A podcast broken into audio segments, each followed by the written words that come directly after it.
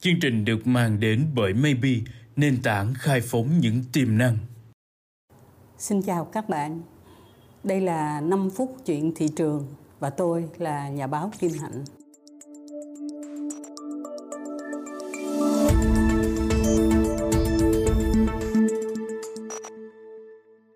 Câu chuyện của chúng ta hôm nay là về nghệ thuật ăn chay hiện nay thành phố Hồ Chí Minh đó, có những đoạn đường mà chúng ta thấy là nó mọc lên rất là dày đặc những cái quán ăn chay và thậm chí ở trong những con hẻm sâu tôi đi chung với lại một vài bạn trẻ mà rất trẻ thưa các bạn không phải là người tu hành cũng không phải là người trọng tuổi. Các bạn dẫn tôi đến những cái quán chay tên là tên nước ngoài và mình đi vào. Đông thật là đông người và nói chuyện rôm rã xôm tụ. Không có vẻ gì là không khí thiền định rồi lặng lẽ gì hết á. Đó. đó là một cái kiểu thưởng thức những cái món ăn mới. Có thể người ta nghĩ là nó tốt cho chuyện ăn kiêng nó tốt cho sức khỏe. Mặc dù á, giá của nó cũng không phải mềm lắm đâu.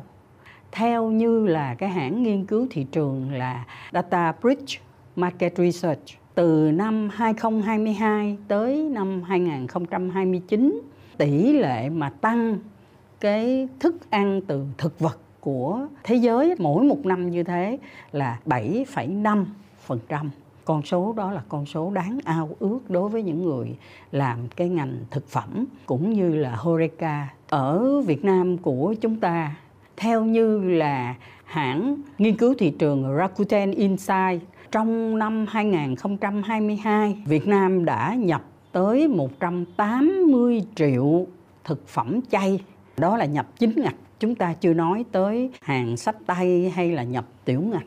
Cái hãng này cũng tiên liệu là trong năm 2023 cái số lượng mà người ta uh, chi tiêu cho thức ăn chay đó nó sẽ tăng lên 15% nói thật với các bạn, cái điều mà bản thân tôi thấy mừng đó là những cái nguyên liệu để làm ra cái sản phẩm chay này lại khá là dễ tìm ở Việt Nam.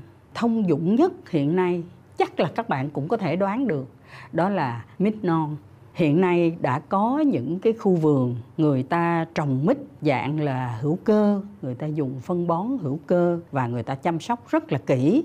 Và đến một cái đoạn nào đó người ta khai thác tức là người ta chặt để lấy những cái trái mít non đó. Thậm chí người ta xuất đi một số các nước. Tôi có được đọc một số những cái tài liệu ở trên các cái tạp chí nghiên cứu về thực phẩm quốc tế. Thì thống soái trong tất cả các nguyên liệu được sử dụng để làm thực phẩm mà từ uh, thực vật đó chính là mít non. Đó là một cái nguyên liệu mà Việt Nam của chúng ta có thể khai thác nhiều. Tất nhiên gần đây thì các bạn vẫn còn nghe một cái thông tin là người ta chặt mít để người ta trồng sầu riêng, hoặc là giá mít đang lao dốc là vì không có xuất đi Trung Quốc được chẳng hạn. Tình hình nó cũng không thay đổi nhanh đến cái mức là khi thế giới người ta sử dụng cái mít non nhiều thì hàng mít non của chúng ta trồng ở Việt Nam sẽ bán chạy như tôm tươi.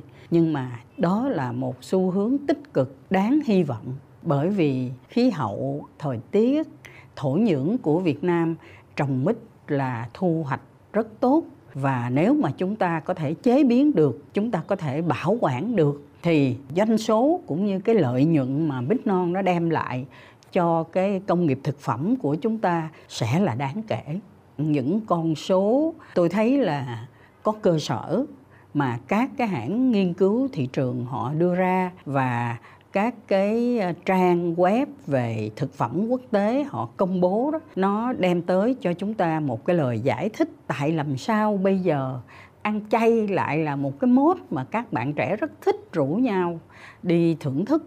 Và đồng thời là nếu như chúng ta chuẩn bị vùng nguyên liệu tốt, chúng ta chuẩn bị những cái chuỗi để mà sản xuất và kinh doanh nó tương đối là đồng bộ, thì chúng ta rất có triển vọng trong cái việc là đáp ứng được cái xu hướng đang tăng của cái thực phẩm chay, thực phẩm có nguồn gốc từ thực vật ở trên toàn cầu. Đó là một xu hướng thị trường mà chúng ta sẽ còn quay trở lại. Tôi xin được dừng 5 phút chuyện thị trường ở đây và xin hẹn các bạn trong 5 phút tiếp theo.